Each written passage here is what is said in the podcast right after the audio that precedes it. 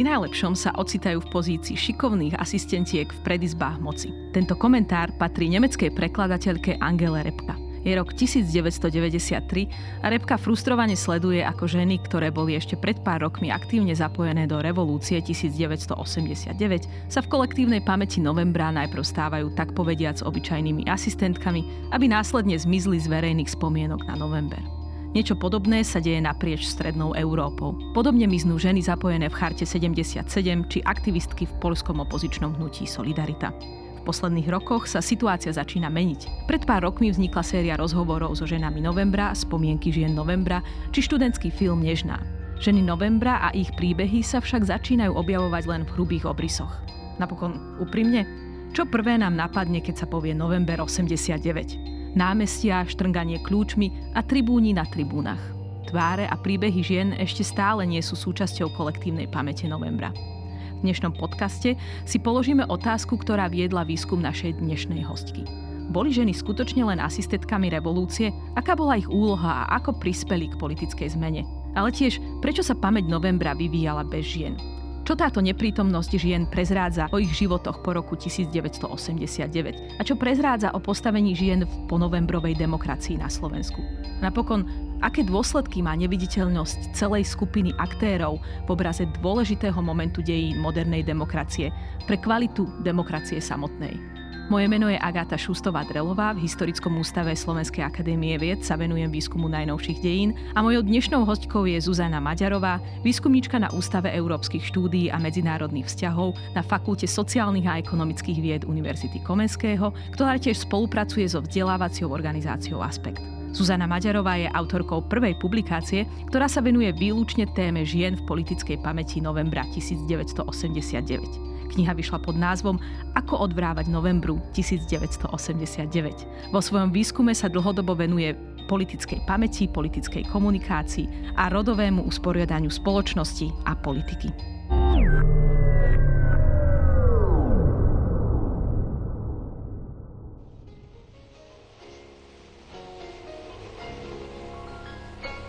We are the warriors of the sun. We're fighting post-war battles that somehow never got won. No. And we may be crazy, and it may be the final run. We are the warriors of the sun.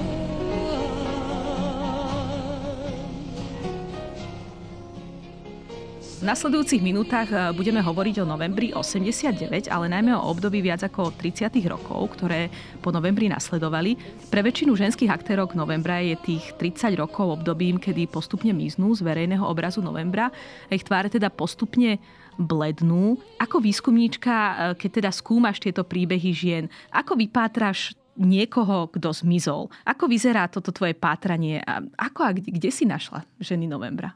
Ten môj výskum novembra osemdesiatdeväť a má tiež takú svoju históriu a tá iniciatíva vlastne nevyšla odo mňa, ale pri príležitosti dvadsiateho výročia Nežnej revolúcie spisovateľka Ingrid Hrubaničová vydala v médiách otvorený list potenciálnym ženám novembra, kde sa pýtala, kde sú ženy novembra, či, či v novembri boli, kde sú tie, ktoré si ešte pamätá. A, a prečo teraz zmizli. Tejto iniciatívy sa potom chopila feministická organizácia Aspekt, ktorá tento otvorený list zverejnila na svojej webovej stránke a zverejnila ho aj spolu s dvadsiatimi ôsmimi príbehmi žien, ktoré sa podelili o svoje spomienky, o svoju skúsenosť z novembra osemdesiatdeväť. To bol moment, keď ja som ešte študovala na Stredoeurópskej univerzite a premýšľala som o rôznych témach, ktoré by sa dali spracúvať. A toto bolo niečo, čo ma, čo ma veľmi zaujalo. Takže to bol pre mňa taký prvý moment, kedy som si položila otázku, či vôbec ženy v Nežnej revolúcii boli a akým spôsobom sa do nej zapájali.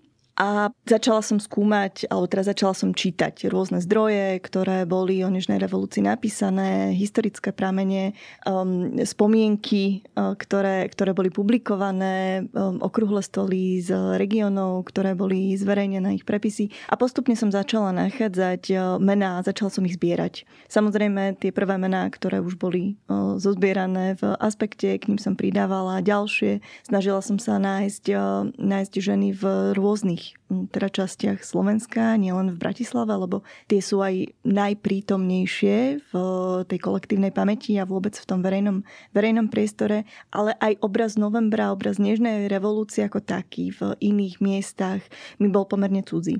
Takže toto boli také tie prvé kroky, následne na to som začala kontaktovať rôzne ženy, ku ktorým som sa dostala, a začala som sa s nimi rozprávať.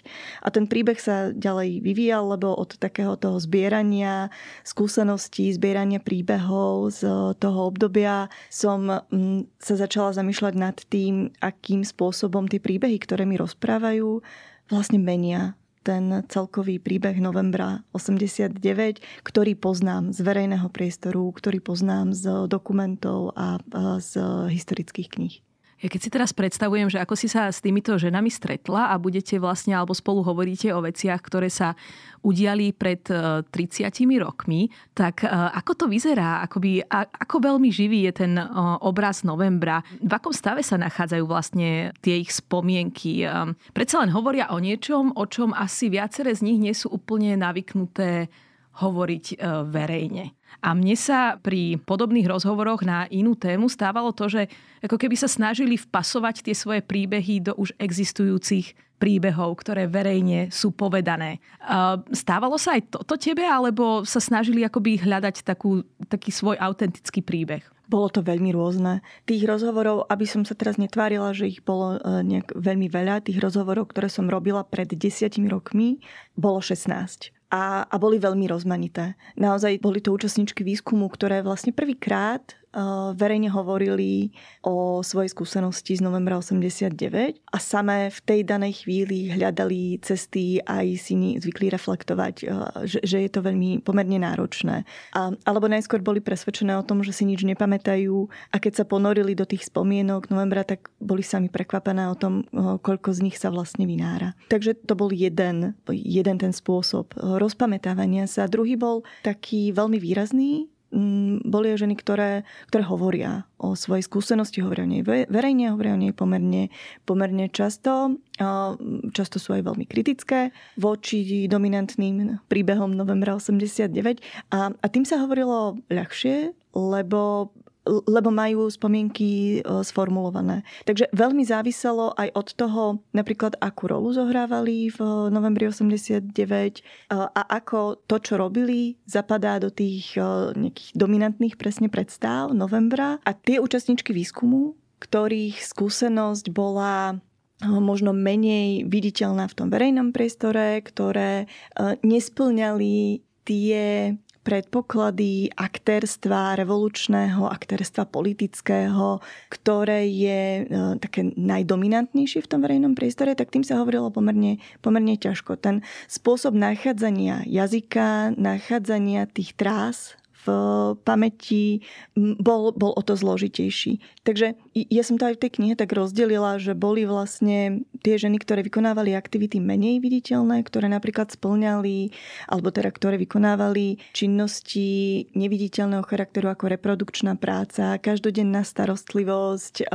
Čo myslíš tým pojmom reprodukčná práca? Udržiavanie hnutia. Udržiavanie hnutia, ktoré ty si začala napríklad tým obrazom tribúny, obrazom demonštrácií, ktorý je asi tak najviditeľnejší, v, pri, najprítomnejší v spomienkach a individuálnych, ale aj v tej kolektívnej, kolektívnej pamäti. A on sa často prezentuje ako tie demonštrácie ako jednorazová udalosť, ako niečo, čo bolo spontánne. Pritom množstvo z nich bolo veľmi dobre organizovaných.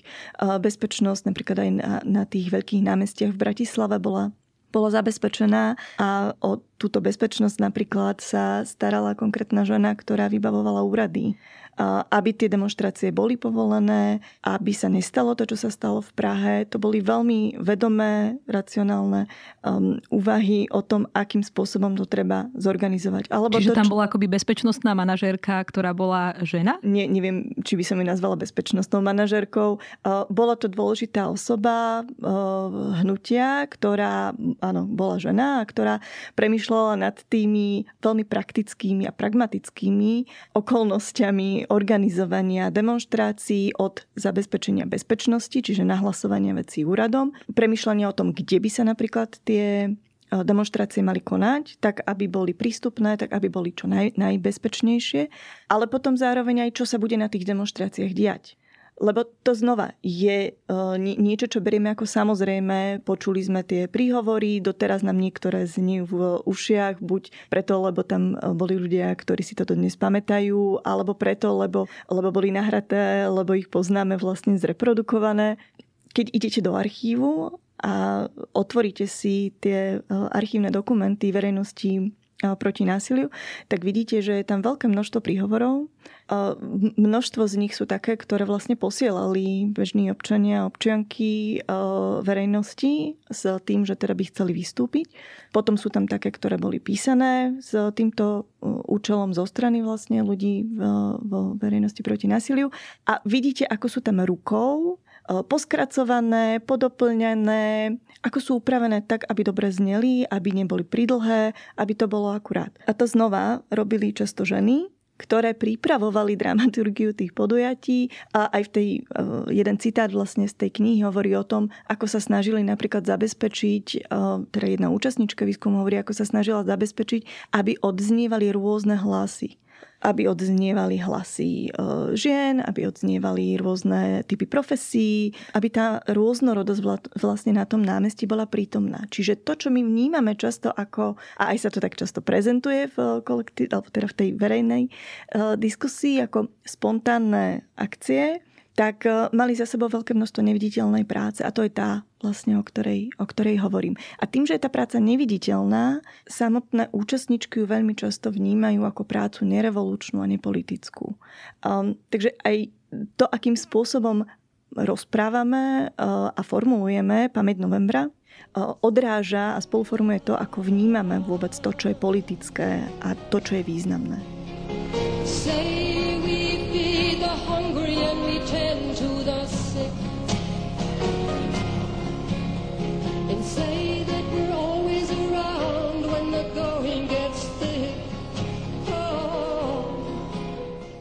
Spomínala si teda, že jedna z tých účastníčok alebo teda jedna z tých ľudí, ktorí sa podielali na dramaturgii toho, čo sa dialo na námestiach, tak vlastne sa snažila dať priestor rôznym ľuďom. A toto je skutočne z môjho pohľadu akoby taká pozícia, ktorá zabezpečuje akoby autentický, demokratický spôsob fungovania tých demonštrácií, čo je naozaj akoby veľmi, veľmi dôležitá úloha.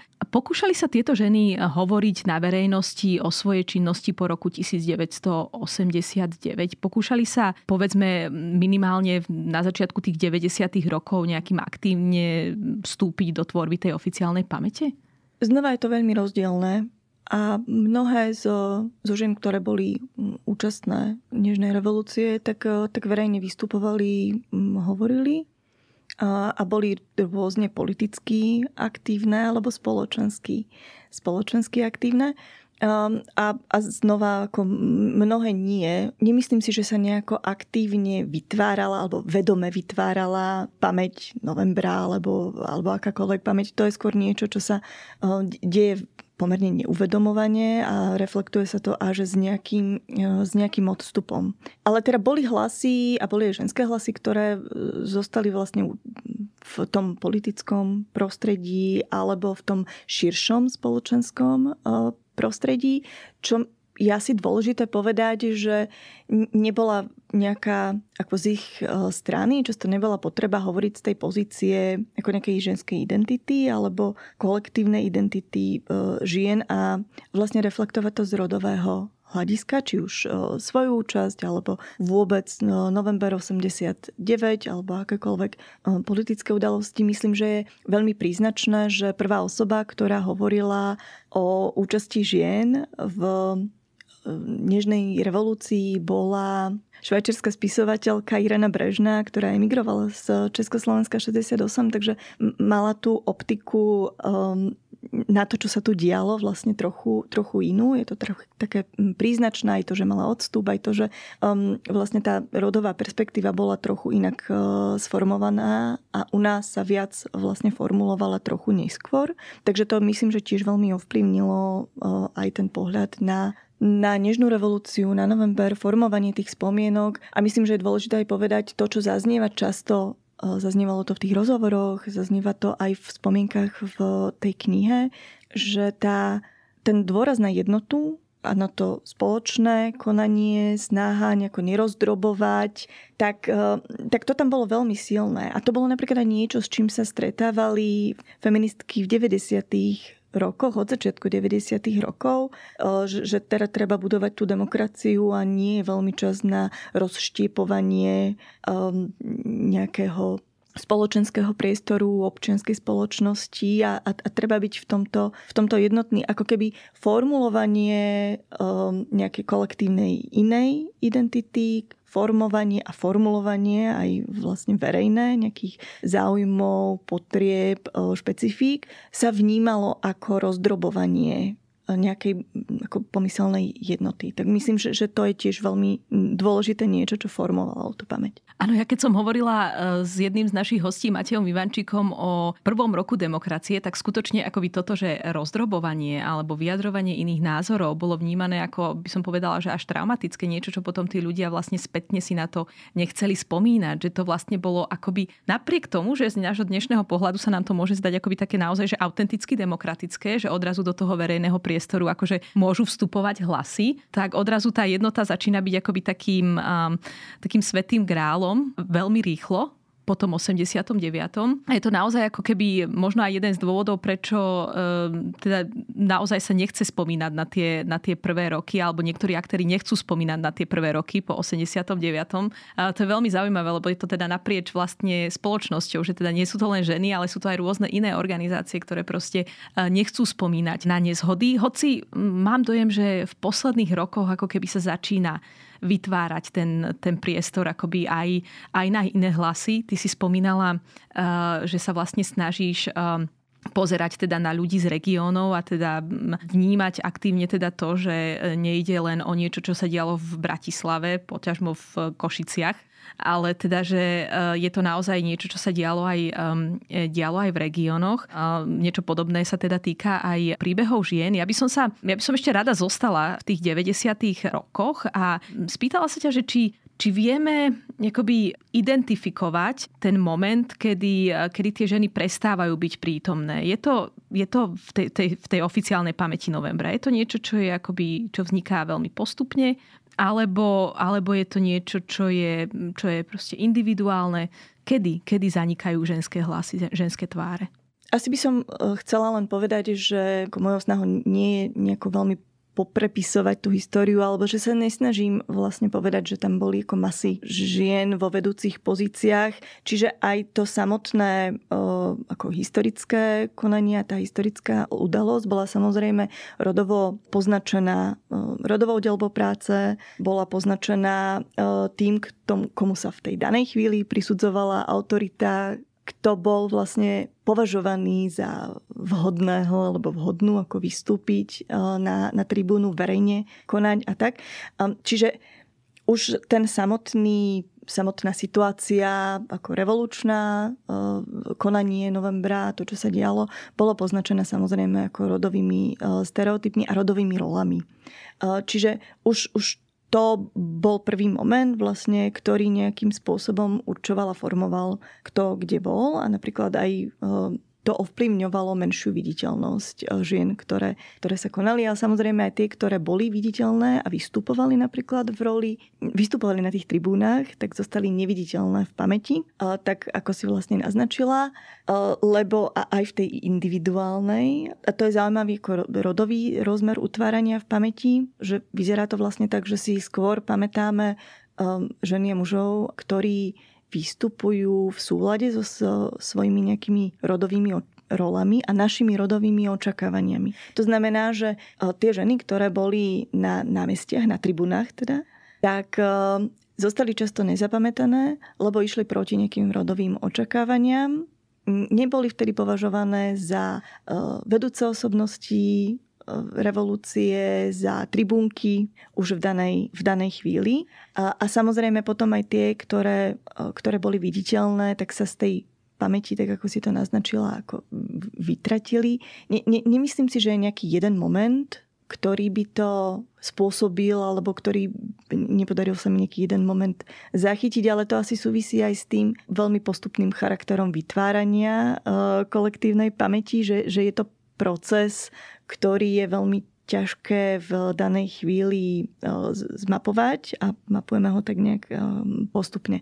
Ale, ale čo považujem za dôležité vlastne pri nejakom premyšľaní o tej kolektívnej pamäti sú presne tie jej rodové špecifika, to znamená, že ako tie rodové očakávania alebo aký rodový rozmer vôbec to vytváranie pamäti má, a to, to je presne to, kto zostáva uh, zapamätaný a kto, kto nie. A potom samozrejme v, pri písaní ako historických uh, kníh alebo uh, dokumentov o nežnej revolúcii, tam myslím, že nejak od začiatku vlastne vidíme primárne tie mužské postaví. Čiže tá autorita, charizma, ktorá sa prisudzovala tým mužom, tak to tak nejak pretrváva aj v tých neskorších, v tom utváraní pamäti.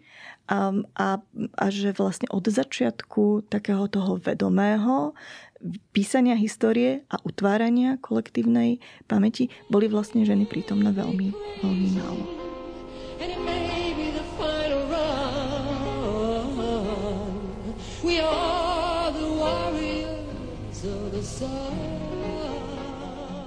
No, no to vlastne do istej miery, vlastne keď sa pozrieme aj na svoj výskum, ktorý teda, keď rozprávaš o, svo- o tvojom výskume, tak úplne akoby osvetľuje rôzne stránky v, to- v rámci toho môjho výskumu a, a tam vidím to, že vlastne tie dejiny novembra sú od začiatku písané ako politické dejiny, najmä ako politické dejiny a v podstate ale s veľmi špecifickou definíciou toho, čo je politické. Čo je politické v tomto obraze novembra? Čo je akoby považované za, tú, za tie akceptované prejavy politickosti vo verejnom priestore? Ako som naznačila už predtým, to politické sa vníma ako to, čo je verejné, ako to, čo je viditeľné, ako to, čo je spojené s inštitucionálnou politikou. Čiže na to sa dáva dôraz aj, aj pri tých verejných obrazoch pamäti a to sú presne tie tribúny a námestia, čiže demonštrácie, ktoré boli považované za politické, ale v rámci toho, aj, aj v rámci tých demonštrácií je vlastne vytváraná spätne napríklad v médiách ako veľká hierarchizácia medzi tribúnou a námestím, čiže medzi tými, ktorí hovoria a medzi tými, ktorí počúvajú. A, a to, čo je politické, to, čo sa považuje za politické, je to aktívne, čiže to rozprávanie z tých tribún. To vidíme napríklad v mediálnych obrazoch, lebo okrem teda, to na dovysvetlenie, že okrem tých rozhovorov s účastníčkami novembra som robila mediálnu analýzu pri dvadsiatom a potom takú čiastkovú aj neskôr pri tridsiatom výročí a, a tam je zrejme, že vlastne ten dôraz na to politikum je presne na tej, na tej tribúne. A potom to, čo bolo viditeľné iným spôsobom, to je napríklad televízne diskusie, čiže televízne diskusie, kto v nich vystupoval a, a tie um, rokovania, ktoré boli vlastne s oficiálnou štátnou mocou. To sú také dominantné uh, miest, priestory revolúcie, dominantné obrazy toho politického a tomu, čo sa vlastne to politické a revolučné vlastne pripisovalo. Čiže presne ako, v čom ja napríklad vidím veľký význam hľadania tých rôznych histórií a rôznych hlasov a rôznych skúseností, je práve to, že napríklad v súvislosti s nežnou revolúciou nám to môže pomôcť si zreflektovať aj to, čo vnímame ako politické. A rozrôzniť to. Lebo ak vidíme, že tie historické udalosti by neboli možné, to viditeľné by nebolo možné bez tej každodennej práce, bez veľkého množstva ľudí, bez verejnosti, tak nám to vlastne umožňuje pýtať sa, ako tento veľmi zúžený obraz politiky napríklad ovplyvňuje súčasnosť. Súčasné chápanie politiky, to naše hľadanie ako správnych vodcov, ktorí by nás teda poviedli, ale zároveň ako aj to súčasné hľadanie vodcov potom ovplyvňuje to, ako si interpretujeme november osemdesiatdeväť. K tomu sa ešte dostaneme, lebo to, to mi znie ako veľmi zaujímavá téma na akoby také uzavretie našej diskusie a prepojenie na súčasnosť. Keď si robila rozhovory so ženami novembra, aké rôzne ďalšie akoby politické priestory sa tebe osobne ukázali? Kde všade sa teda diala tá, tá politika, keď sa nediala len na námestiach? Aj v súvislosti s námestím, tam, tam by som začala a potom prejdem do tých iných priestorov, ale aj v súvislosti s námestím sa tam vlastne otvoril veľký priestor, nie tribúny, ale námestia ako takého. A to nie len teda v súvislosti so, so, so ženami, aj keď samozrejme aj, ale v súvislosti s verejnosťou ako, ako veľmi dôležitou aktérkou novembra, ktorá je prezentovaná napríklad v médiách alebo v rôznych zdrojoch, ktoré, ktoré predstavujú dnešnú revolúciu november osemdesiatdeväť ako pasívna aktérka. Aj v deväťdesiatych rokoch to zreflektovali napríklad Jana Cviková a Jana Juráňová, že verejnosť sa prezentuje ako feminínna a pasívna. Čiže tam znova máme to, to rodové, to symbolické delenie na tých mužských aktívnych dejateľ, dejateľov a tú pasívnu feminínnu masu, verejnosť, ktorá sa takýmto spôsobom tiež vlastne z obrazov novembra vytráca alebo sa zneviditeľňuje a jej, jej význam sa zneviditeľňuje. A čiže to je veľmi dôležitý priestor uh, už len toho viditeľného. A, a potom samozrejme ako tie poloverejné uh, priestory, priestory stretávania sa a, uh, a organizovania sa, uh, priestory, uh, kde sa vykonávalo napríklad to organizovanie a zabezpečovanie, to udržiavanie uh, hnutia. A to mohlo byť, to mohli byť aj domácnosti, to mohli byť tie poloverejné priestory, kde sa združovali uh, vlastne skupiny, uh, či už to bola verejnosť proti násiliu v rôznych uh, tých miestach, alebo to boli uh, fabriky a podniky, uh, kde sa vlastne veľa vecí konalo. Znova, ako veľmi uh, málo sa o nich hovorí, ale veľa sa toho vlastne dialo, vznikali požiadavky, ktoré sa týkali pracovných podmienok. To boli napríklad fabriky rôzneho charakteru, ale boli to aj školy, ktoré reflektovali vlastne potreby vo vzdelávaní, reflektovali potreby učiteľiek a učiteľov v rámci pracovných podmienok. To sú ďalšie vlastne z tých, z tých priestorov. A v týchto priestoroch, ktoré sa zjavovali v tých rozhovoroch, sa vlastne dialo strašne veľa zaujímavých aktivít. Čiže vlastne akoby to tvoje objavovanie tých ženských problémov alebo respektíve ženskej participácie na novembri osemdesiatdeväť vlastne nasvietilo aj ďalšie iné priestory, ktoré neboli akoby nevyhnutne akoby ženské, hej, ale proste vlastne dopomohli k nasvieteniu alebo k vnímaniu tej akoby robustnosti demokracie počas, počas novembra osemdesiatdeväť, že sa naozaj dialo nielen teda na tribúnach a na námestiach, ale naozaj v množstve iných priestorov, že tu je vlastne akoby krásne vidieť, že ako to skúmanie dejín vlastne z tej rodovej perspektívy v konečnom dôsledku nie je len o tej rodovej perspektíve alebo objavovaní žien, ale že vlastne pomáha objavovaniu akoby histórii v jej celostnosti. Myslím, že to veľmi zaujímavé presne. Prostredníctvom individuálnych príbehov sa nasvedcuje iný príbeh revolúcie, iný príbeh komplexnejší, dúfam, príbeh novembra osemdesiatdeväť, ale ukazuje to napríklad aj to, čo je vôbec rodový, čo môže byť robiť rodový výskum.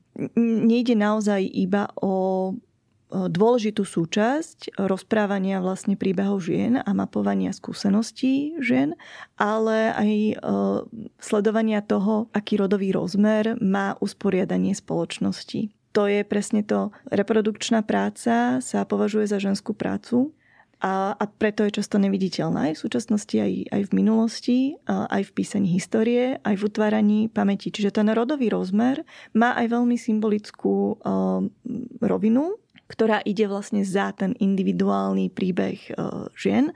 Pomáha nám vlastne aj prostredníctvom toho nejakého rodového premýšľania alebo feministického premýšľania o, o pamäti sa otvárajú rôzne otázky o maskulinite, napríklad tých lídrov revolúcie, čo nám nejaké označovanie za maskulínne a feminínne vlastne robí s prisudzovaním charizmy alebo významu alebo politickosti alebo revolučnosti. Takže myslím, že ten rodový rozmer výskumu otvára veľmi zaujímavé, veľmi zaujímavé veci a je to oveľa, oveľa viac než objavovanie individuálnych príbehov. Pokiaľ sme doteraz rozmýšľali, alebo pokiaľ sme si doteraz november pamätali len naozaj akoby v takom do veľkej miery redukovanom spôsobe, ktorý je zameraný na politické elity a, a vypadli nám z toho teda nielen ženy, ale možno aj regióny, vypadli nám z toho ľudia, ktorí boli aktívni vo fabrikách, školách, ako si spomínala. Čo to urobilo zdraviu našej demokracie za tých posledných tridsať rokov? Lebo teda každá demokracia potrebuje akoby pracovať aj s nejakým dôležitým symbolickým momentom a ten symbolický moment, v tomto prípade november, je dôležité teda, aby bol nejakým spôsobom mobilizačný. Hej? A teraz do akej miery vie byť ten moment mobilizačný, keď v tých verejných médiách je naozaj akoby plne zúžený na proste pár ľudí. Nenastáva tam naozaj ten problém, že, že, že to množstvo ľudí, ktorí pôvodne boli do toho novembra zaangažovaní, potom budú mať problém sa identifikovať s týmto momentom? To je veľmi ťažká a veľmi dôležitá uh, otázka a nemám na ňu uh, jednoduchú odpoveď, ale veľa nad tým premýšľam uh, práve preto, lebo, lebo áno, m- myslím si, že to, že ak sa spomienky na jednu z uh, kľúčových udalostí uh, našej spoločnosti vlastne zužujú takým spôsobom, že sa prezentujú ako ako konanie zo pár ľudí, presne ako veľmi elitné konanie, tak potom samozrejme, že je to vylučujúce aj vo vzťahu k, k pocitu prináležania spoločnosti, pocitu ako patrenia do, do spoločnosti, do politiky, aj symbolického, aj vlastne veľmi reálneho. A okrem takého symbolického vylúčenia alebo súčasťou toho symbolického vylúčenia je vlastne aj znehodnotenie veľkého množstva skúseností a spomienok. A, a to vlastne súvisí aj s tým vylúčením tých regiónov alebo rôznych priestorov, rôznych skupín. Um, a, a súvisí to vlastne aj s tým, že, že sa november prezentuje ako jednorazová udalosť. Ako niečo, čo je vlastne odtrhnuté od toho nasledujúceho diania, od toho, čo sa dialo v deväťdesiatom prvom, druhom, treťom a tak ďalej. Le, lebo tu vlastne považujem za dôležité ako ten procesuálny charakter revolúcie, ako ten každodenný, tak takisto vlastne ten procesuálny charakter pamäti a politického diania, kedy ten osemdesiaty deviaty nebol jednorazová udalosť, ktorý ktorá s ničím iným nesúvisí. Ona súvisí s tým, čo sa dialo predtým, súvisí s tým, čo sa dialo potom. Ľudia, ktorí boli veľmi, mohli byť teda uh, veľmi nadšení a zúčastňovali sa vlastne aktívne nežnej revolúcie, zažili mnoho negatívnych vecí v deväťdesiatych rokoch, uh, ktoré mohli veľmi negatívne ovplyvniť vlastne ich životy. A to ovplyvňuje to, akým spôsobom si spomínajú na november osemdesiaty deviaty, ako formulujú svoju identitu, svoju skúsenosť, svoju vlastnú pamäť.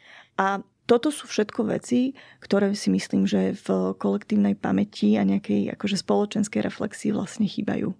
Čiže to, čo to s nami robí ako spoločnosťou, je myslím, že veľmi dôležitá otázka. A je to dôležitá otázka aj vlastne vo vzťahu k tým, čo napríklad objavujú každý rok pri príležitosti výročia novembra tie individuálne príbehy. Že vlastne koho sa pýtajú, za, za kým siahajú a do akej miery napríklad tie novo objavené príbehy vlastne pomáhajú preformulovávať uh, ten november osemdesiaty deviaty a ako sa vzťahujú vlastne k súčasnosti, ale aj k tým tridsiatim rokom, ktoré medzi tým uh, vlastne uplynuli. Lebo to mi príde naozaj veľmi dôležité, ako budovať tú svojím spôsobom inkluzívnu a veľmi reflexívnu pamäť voči rôznorodým skúsenostiam, nielen novembra, ale aj potom toho ponovembrového diania, si myslím, že môže byť aj nejakým ozdravným prvkom spoločenským vo vzťahu k súčasnosti.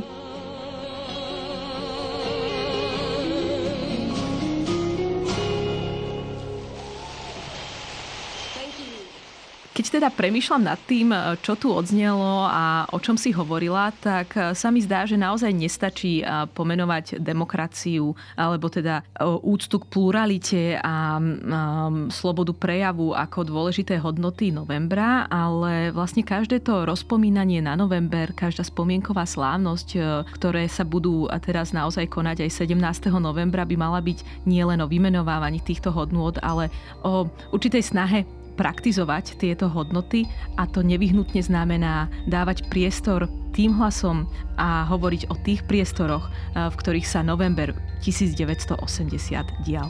Zuzana Maďarová, ďakujem veľmi pekne za inšpiratívny rozhovor.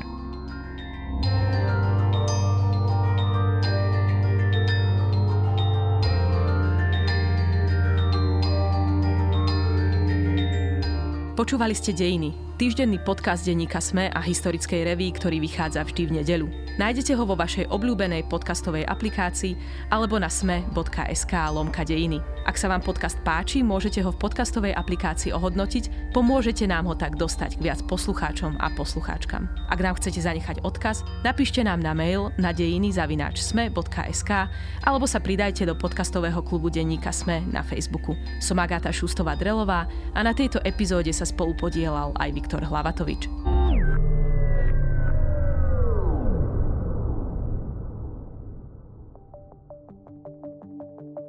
Prečo kolagén nie je žiadnym zázrakom ani skratkou k zdraviu? Prečo je dôležité očkovanie proti chrípke?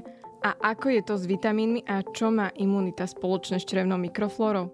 Ja som Denisa Koleničová a na všetky tieto otázky budeme hľadať odpovede v novom týždennom podcaste denníka SME Vizita. Spolu s hostkami a hostiami sa budeme rozprávať o zdraví aj chorobách, o tom, čo funguje aj čo nefunguje, alebo kedy vám predajcovia liečivých zázrakov len obyčajne klamú. Podcast Vizita nájdete každý útorok vo vašich podcastových aplikáciách, ako aj na sme bodka es ká.